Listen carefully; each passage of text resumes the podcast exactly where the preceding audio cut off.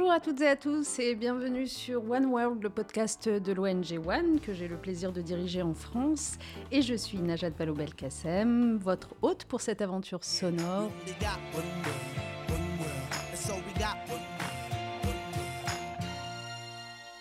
Une aventure faite de solidarité internationale. Voilà, c'est ce qui nous euh, passionne, c'est ce qui nous retient, c'est ce qu'on a envie de valoriser dans ce podcast. Et pour cette semaine, évidemment, il y a une information qui n'a échappé à aucun d'entre nous dans cette O N G, c'est euh, la conclusion du euh, GIEC, le groupe d'experts intergouvernemental sur l'évolution du climat. Le GIEC qui vient de publier donc son sixième rapport sur l'évolution du climat en trente-trois ans. C'était le vingt mars dernier, et ce rapport montrait que le réchauffement global de la planète d'un virgule cinq degré sera atteint dès le début des années trente.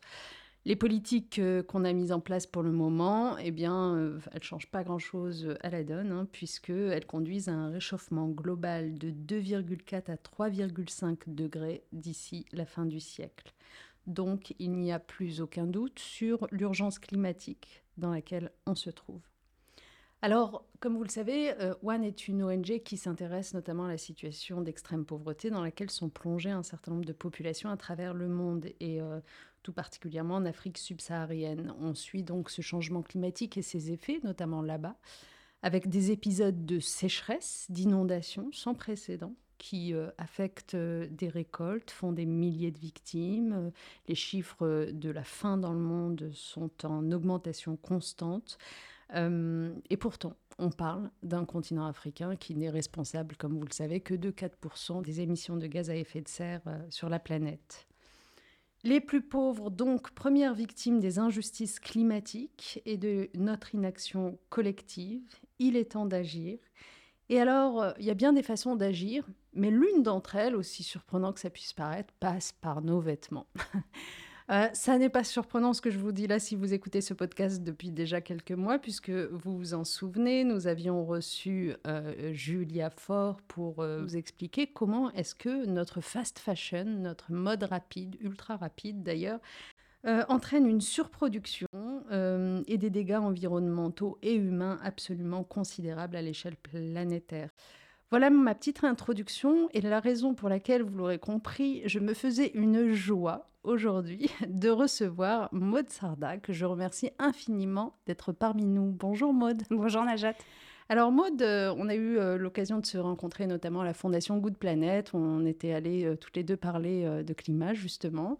Euh, j'ai beaucoup, beaucoup euh, apprécié de vous écouter parler ce jour-là parce que, euh, je vais le dire rapidement pour nos auditeurs, donc euh, vous êtes quelqu'un qui vient a priori par votre formation, par votre première expérience professionnelle du secteur privé.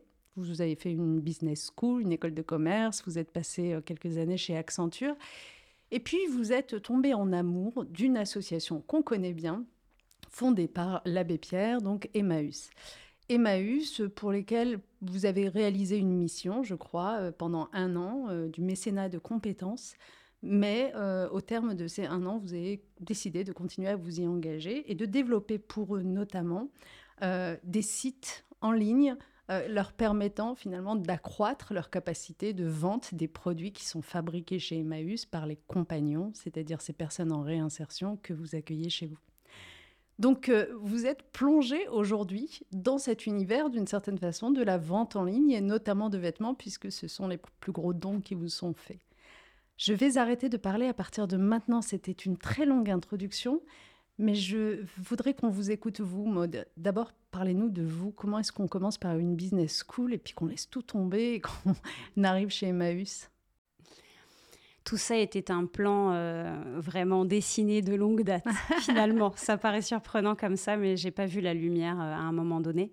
Euh, je suis allée... Euh, Déjà, j'ai fait une école de commerce. Là, on va dire que c'est plutôt le parcours de la bonne élève qui va faire une prépa et qui n'a pas envie de faire que des maths ou que des lettres. Et du coup, qui fait un parcours un peu généraliste que peuvent, peuvent proposer les prépas H E C. Voilà. Et j'atterris en école de commerce. Et là, vraiment, je découvre que c'est payant.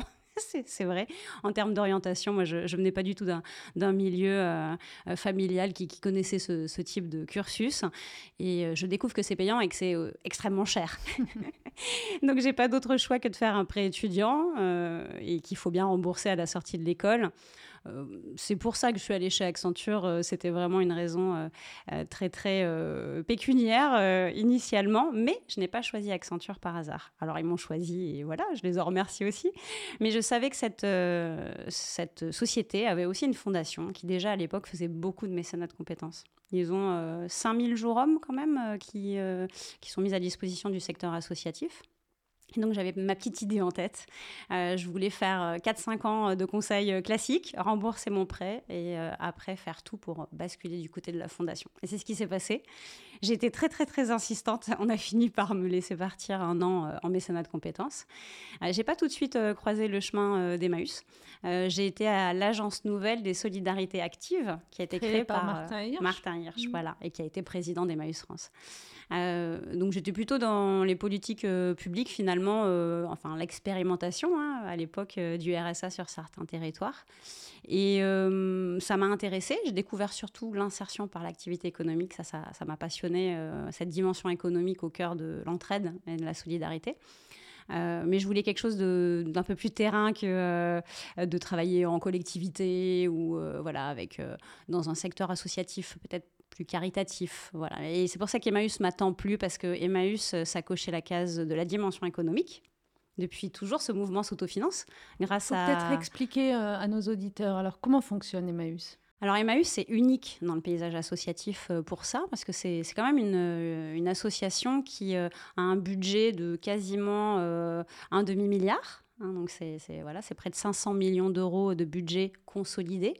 Et une très grande partie de ce budget, euh, c'est le fruit de la vente des produits que les Français donnent à Emmaüs depuis toujours. C'est pas seulement des vêtements d'ailleurs. Non, c'est de tout. Il euh, y a une époque, on nous don- donnait même des téléphones et des ordinateurs. Maintenant, euh, c'est un peu plus compliqué. Tout le monde a bien compris la valeur marchande de, de ces produits-là. Mais euh, donc c'est, c'est de tout. Et, euh, et donc tout ce travail de... Bah de, de collecte, de tri, de valorisation, de revente, euh, ça euh, génère quand même une large part d'autofinancement. Et euh, c'est tout le secret de, d'Emmaüs, c'est-à-dire que cet autofinancement par rapport au public comme au privé donne une grande indépendance d'action euh, à Emmaüs et d'accueil. Ce qui fait qu'aujourd'hui, on a une très très grande partie de personnes issues des migrations euh, dans les compagnons et les compagnes qui n'ont pas de papier. Qui sont, euh, voilà, qui sont en cours de régularisation, parce que travailler chez Emmaüs euh, permet un accès un peu facilité euh, à la régularisation. Euh, mais ça, euh, quelle association euh, aujourd'hui peut accueillir euh, ce type de profil ? Donc on s'attaque vraiment à la très grande exclusion. Et c'est ce qui euh, m'a plu, en fait. C'est de, d'être militant, d'être dans ce plaidoyer, de cette indépendance, tout en étant dans...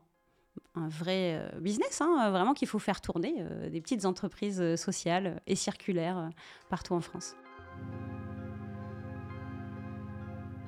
Alors, avant d'en venir à ce que vous allez donc créer par vous-même, euh, restons un instant sur Emmaüs. Donc, parlez-nous un petit peu de cette très grande pauvreté, de cette euh, grande exclusion, parce que vous nous en avez donné un exemple de profil, les personnes euh, en situation irrégulière issues de l'immigration. Quel autre type ? Est-ce que c'est plutôt des personnes âgées ? Est-ce que c'est plutôt des jeunes ? On a vu ces longues files d'attente devant l'aide alimentaire, notamment pendant le Covid et après. Est-ce que c'est ça que vous voyez arriver aujourd'hui ? Alors c'est vrai que le profil euh, des compagnes et compagnons euh, a beaucoup évolué. Ben déjà, maintenant, on parle de compagnes. Euh, c'est vrai que le profil un peu type... Euh, était plutôt un homme euh, euh, S D F, non ? Oui, beaucoup de personnes euh, avec des parcours de rue, euh, pas mal de personnes aussi sortant de prison, puisque euh, voilà, Emmaüs est un lieu de vie et de travail, donc euh, par défaut ce sont des personnes qui arrivent et qui n'ont pas d'hébergement, pas de travail, qui vont euh, trouver place euh, chez nous, mais euh, de plus en plus de femmes, de plus en plus d'enfants. Euh, ça a été un, vraiment une, un bouleversement pour Emmaüs, hein, de, de s'ouvrir aussi euh, aux femmes dans un premier temps, et puis des enfants. Donc il y, y a encore des communautés qui refusent cet accueil euh, par principe, et d'autres euh, qui vont tout simplement pas pouvoir refuser euh, quelqu'un qui frappe à la porte et, et qui en l'occurrence euh, C'est quoi le est une famille. C'est quoi le principe des communautés qui refusent ? C'est euh, peut-être de ne pas vouloir faire vivre des enfants dans ce, cet environnement-là. Mais de toute façon, euh, elles vont, disons, refuser d'en faire un accueil structurel, mais elles ne vont jamais refuser quelqu'un qui frappe à la porte. Ce sera de façon passagère euh, de ce fait-là. Mais il y en a qui ont vraiment euh, structurellement tout repensé pour des familles. Il y a des crèches dans des communautés Emmaüs. Il euh, y a des euh, minibus qui emmènent les enfants euh, aux écoles, euh, et cetera. Euh, moi, je pense que ça peut être aussi un formidable environnement pour, euh, pour ces enfants, euh, bien mieux en tout cas que, que la rue, ça c'est, c'est évident.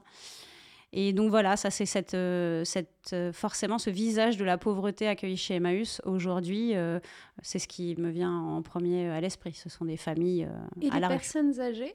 On en trouve, puisque alors, on y en a, est en train y en de parler beaucoup. Du montant des retraites en ce moment, et cetera. Donc, euh, alors, il y, y a beaucoup de personnes âgées, mais je dirais que c'est, ce sont peut-être plutôt euh, des compagnons qui ont vieilli. Euh, parce que euh, chez Emmaüs, ça aussi, c'est une particularité. On peut rester un jour comme toute une vie.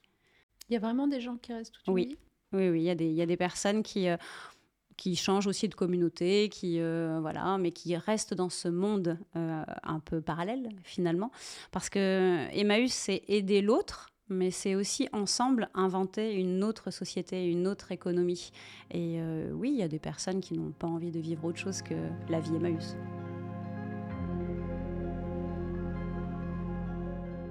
Alors, à quoi ressemble cette autre société, cette autre économie ? Par exemple, dans une communauté Emmaüs, est-ce que les rapports de hiérarchie sont euh, différents, inversés par rapport à ce qu'on trouve dans la vraie vie ?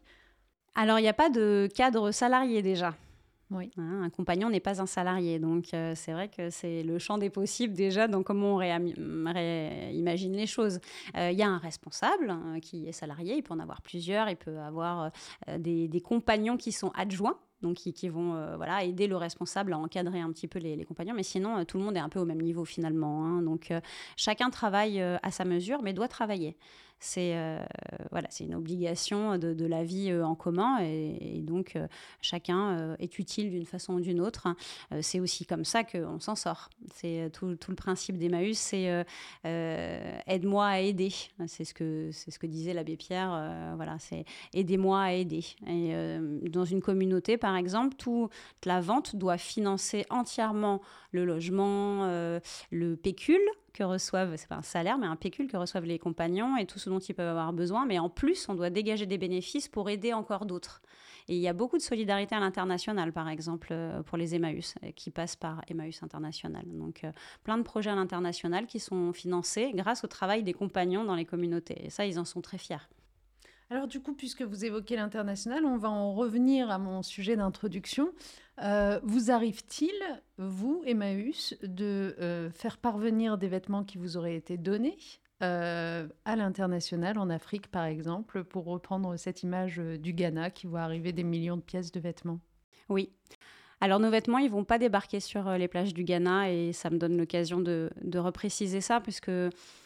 tous les reportages qu'il y a pu avoir sur cette question euh, ces dernières années, c'est très bien de faire prendre conscience aux consommateurs hein, de, de l'impact de la fast fashion, de l'ultra fast fashion, il n'y a pas que d'ailleurs, de toutes les marques de mode qui font n'importe quoi sur la fin de vie euh, de leurs produits, et déjà sur la production de leurs produits pour qu'on puisse les réutiliser euh, d'une façon ou d'une autre. Euh, mais ça a eu un impact extrêmement négatif sur le don à Emmaüs, et notamment les dons dans les conteneurs qu'on a beaucoup décriés. Il faut savoir que le mouvement Emmaüs, avec le relais, le relais, c'est une structure qui appartient euh, au mouvement Emmaüs. Ce sont deux mille salariés en France et plus de six cents en Afrique. Euh, c'est, euh, c'est une structure d'insertion qui embauche des personnes en très grande difficulté et qui petit à petit leur propose euh, des C D I, une sorte d'entreprise insérante, euh, on va dire. Et donc, euh, ce, ce sont eux qui collectent le plus de vêtements en France, hein, sur toute la filière. Il y a cent quarante mille euh, tonnes de vêtements collectés en France. Il y en a cent mille par le mouvement Emmaüs. Hein. C'est considérable notre poids sur, euh, sur cette filière. Quand on donne un vêtement dans un conteneur Emmaüs, le relais, il euh, y a moins de deux ou trois pour cent qui va finir en déchetterie déjà, chez nous. Hein. On réussit à réutiliser absolument tout ou recycler. On construit même euh, des isolants pour, euh, de l'isolant pour maison, le métis, avec des jeans qu'on va recycler, des torchons de cuisine, et cetera, et cetera. Quand les vêtements sont triés, prioritairement, on les revend dans toutes nos boutiques en France. Dingue fringue, il y en a environ quatre-vingts. Et il y a cinq cents points de vente Emmaüs hein, partout euh, en France euh, par ailleurs. Si la qualité... Mais ce n'est pas qu'une question de qualité. On n'envoie pas en Afrique des produits qui ne sont pas, qui ne sont de mauvaise qualité. On envoie des produits qui, euh, bah, qui sont adaptés euh, au pays chaud, euh, au climat euh, qu'il va avoir dans, dans les différents. Donc, on a une catégorie qui est vraiment spécifique pour l'Afrique et qui va, va partir dans les relais en Afrique. Donc, on a vraiment des structures avec des salariés en Afrique. Mais pour bien qu'on vous comprenne, donc, quand on voit un conteneur siglé relais, le relais, on sait que ça va chez Emmaüs. C'est Emmaüs. Euh, Donc en voilà. fait, nous, euh, individus, on vraiment notre notre euh, comment dire, euh, on aurait intérêt, notre intérêt, si on veut, en tout cas que tout ça soit fait dans de bonnes conditions, à mettre plutôt dans un conteneur le relais que dans un autre. Alors, euh, elle, je ne parle pas en tout cas des, des conteneurs euh, de nos copains euh, de, du monde associatif, évidemment. Hein, je, je, j'espère, et je, je n'en doute pas que la Croix-Rouge, le Secours catholique, et cetera euh, ont aussi des filières euh, éthiques. Hein, de, euh, en, en tout cas, moi, je, voilà, c'est, ce que je peux dire, c'est qu'il y a des relais au Burkina Faso, à Madagascar, il y en a aussi au Bénin, euh, et que ces structures-là font un travail incroyable de solidarité euh, localement. Alors, euh, bon, déjà, c'est de la création d'emplois, hein, euh, mais ils ont mis en place plein de choses qui n'existent pas dans ces pays. Par exemple, il y a une mutuelle pour euh, les salariés. Euh, à Madagascar, c'est un projet assez fou, mais avec les bénéfices du relais Madagascar, ils ont commencé à réinvestir dans la chaîne de fabrication de l'automobile malgache. En fait, ils, ils ont récupéré une chaîne de fabrication complètement abandonnée de l'automobile malgache. Euh, je sais qu'au Burkina Faso, ils, font, ils fabriquent du miel aussi. Donc, ils ont tout un tas de projets à côté euh, pour essayer de développer un tissu économique. Euh, grâce à la revente de vêtements.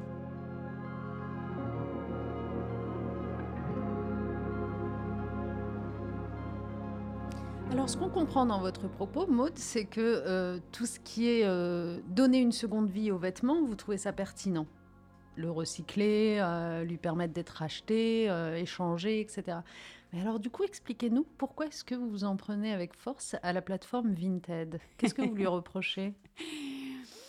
Alors, c'est vrai qu'Emmaüs euh, a lancé une, une campagne, euh, un, un cri d'alarme aussi, euh, en même temps, euh, pour appeler les Français à penser à donner. Euh, penser, euh, parce que c'est, c'est un réflexe solidaire que les Français ont avec Emmaüs euh, depuis euh, maintenant quasiment quatre-vingts ans. Donc, euh, c'est, euh, c'est ancré dans notre culture. Emmaüs, euh, c'est unique hein, dans le paysage mondial, tout de même, euh, ce, qui, ce qu'on fait en France euh, avec Emmaüs.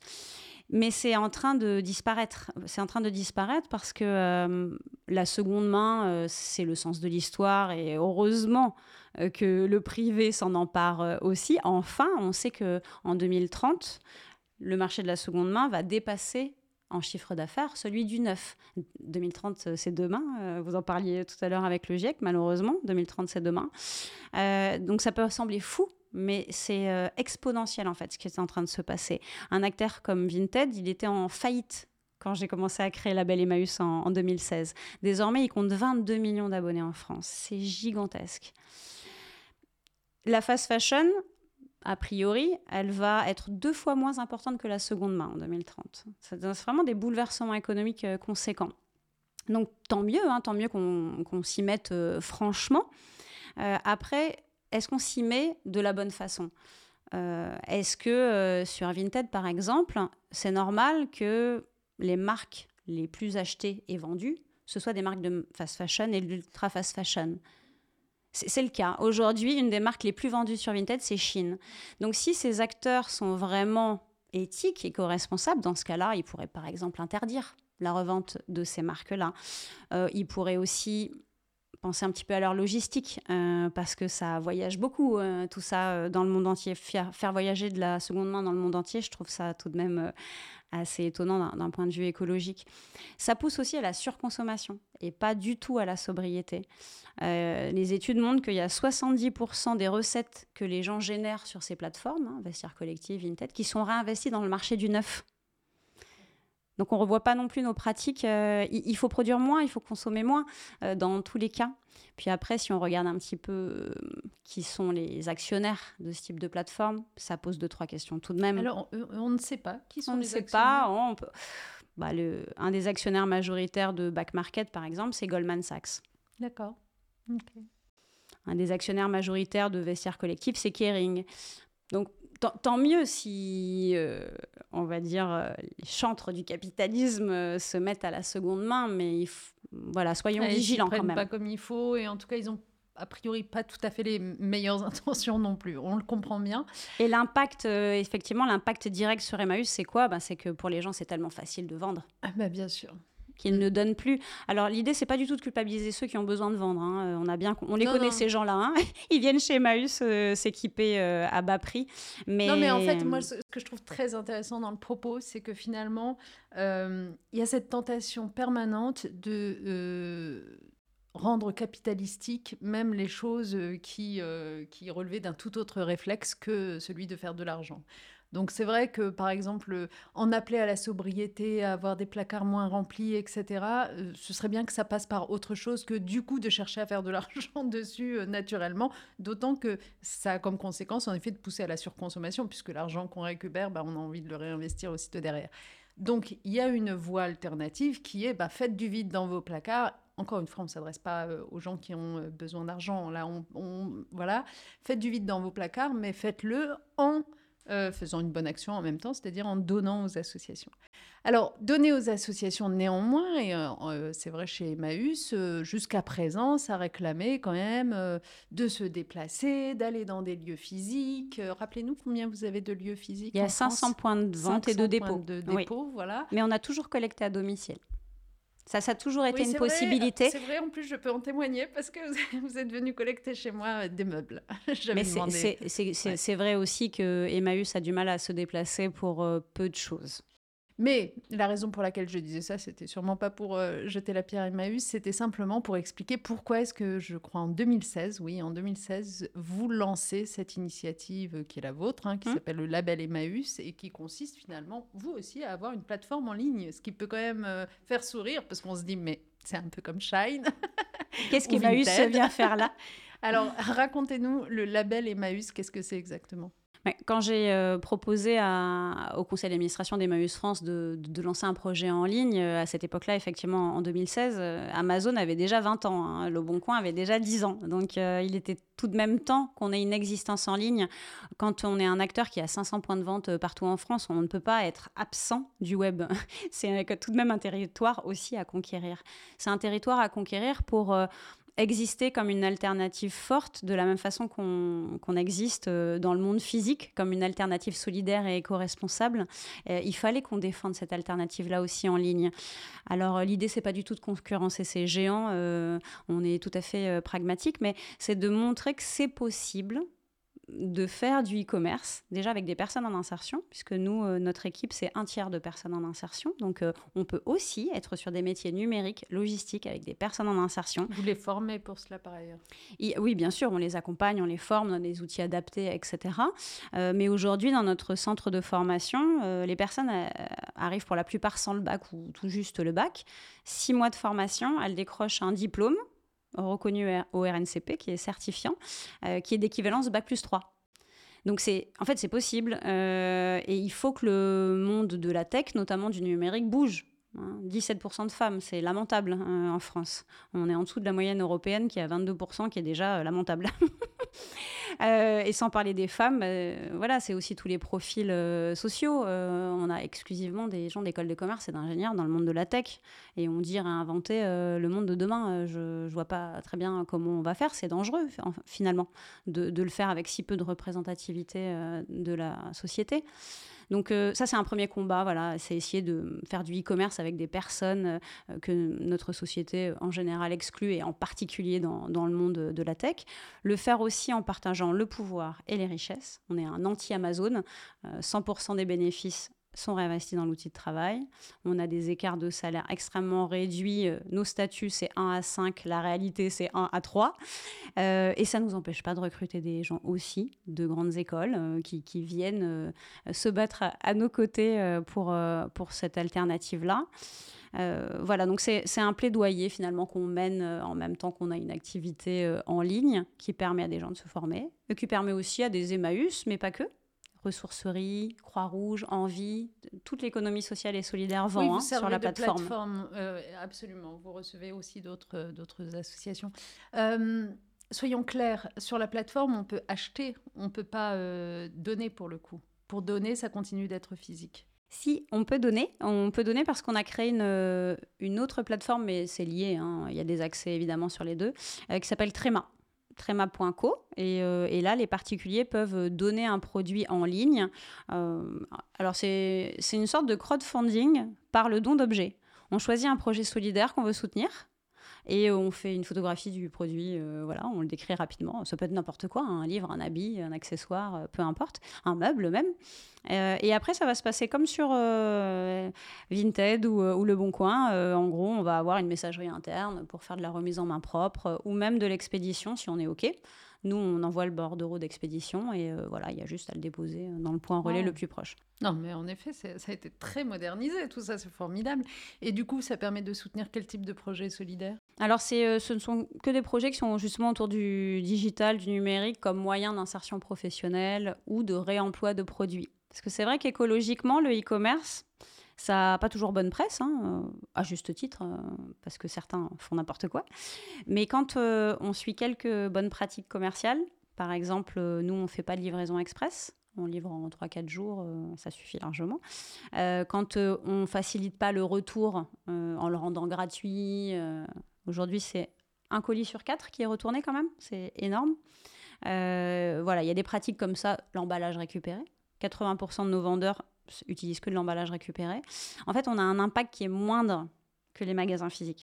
Et le pas de livraison express a un effet, j'imagine, sur les conditions de travail dans les plateformes logistiques. Évidemment. Et ça ne ressemble pas à ce qu'on voit chez Amazon avec des gens qui sont pressurés.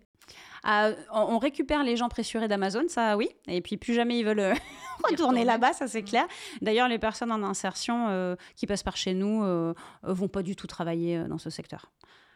Ça leur donne des compétences très transférables, en fait, hein, d'utiliser des supports numériques, d'être sur de la gestion de stock, et cetera. Mais elles ne vont pas du tout dans le monde euh, du e-commerce classique et on fait tout pour qu'elles aillent ailleurs. Moi, ce que je trouve très intéressant dans votre récit, Maud, euh, c'est que depuis tout à l'heure, vous chantez les mérites de la diversité, voilà, euh, notamment euh, de genre, mais, mais bien d'autres diversités euh, dans l'économie et dans le monde qui nous entoure. Et en fait, en vous écoutant, on se rend compte aussi des mérites de la diversité euh, dans les associations, dans les O N G, parce que finalement, c'est quand même un peu votre parcours, encore une fois, et vos études économiques, euh, et ce regard que vous avez euh, apporté, qui a permis de moderniser, à mon avis, pas mal de ces plateformes qu'on vient d'évoquer, et, et de la façon d'être d'Emmaüs, sans rien perdre de son A D N et, et de la pensée de l'abbé Pierre. Donc euh, vraiment, je, je voulais vous en remercier, vous en féliciter. On aime beaucoup. Et, euh, et on aime beaucoup aussi cette idée d'une société alternative, d'un autre modèle économique euh, que vous cherchez à porter. Euh, c'est évidemment ce qu'on défend chez One aussi, à l'échelle des pays vulnérables, puisque c'est notre euh, cœur de cible. C'est ce que nous défendrons euh, notamment dans les prochaines décisions qui seront prises dans des cercles internationaux. Et j'en profite notamment pour rappeler qu'il y a un sommet au mois de juin organisé par la France sur la façon dont on peut financer la lutte contre le changement climatique dans les pays du Sud, mais aussi le développement. Euh, voilà ce qui, ce qui nous anime et, et je crois qu'on a ça en commun, donc je, je voulais encore vous dire bravo et puis on va tous aller se connecter sur la plateforme. Merci à vous. Est-ce que vous Merci vouliez quand beaucoup. Même ajouter quelque chose pour finir ou... Non, bah, alors peut-être euh, si euh, on lance une piste d'engagement, effectivement, évidemment, venir sur la plateforme, euh, donner, euh, acheter en ligne comme euh, en magasin et puis euh, on peut même être sociétaire aussi de, de Label Emmaüs parce que ça c'est quelque chose que peut-être euh, on connaît moins. Quand on veut épargner solidaire, souvent on pense au livret développement durable, et cetera. Il faut savoir quand même que ces livrets, il n'y a que dix pour cent qui sont vraiment investis dans le monde de l'impact. En revanche, quand on prend une part sociale en ligne directement du capital de Label Emmaüs, comme de n'importe quelle coopérative hein, d'ailleurs, euh, euh, et ben on, on est là aux côtés de la structure directement. Euh, c'est un investissement en plus, ce n'est pas, c'est pas un don. Et, euh, et si un jour on est plus content de la façon dont c'est fait, on peut toujours le récupérer. Voilà, de penser à ça aussi, de, de placer son, son épargne solidairement, directement au capital de, de coopérative. Très bien. Et ben merci infiniment. À très Merci bientôt, beaucoup. Maud. Et puis, euh, chers auditeurs, bien, je vous dis euh, bah, au prochain podcast. Hein, on vous réserve la surprise de l'invité qui vous attend, qui nous attend. Euh, très bonne écoute et n'hésitez pas, comme d'habitude, à commenter sur nos réseaux sociaux. Et si vous avez des questions pour Maud Sarda, on les lui transférera, évidemment. Merci, bonne journée.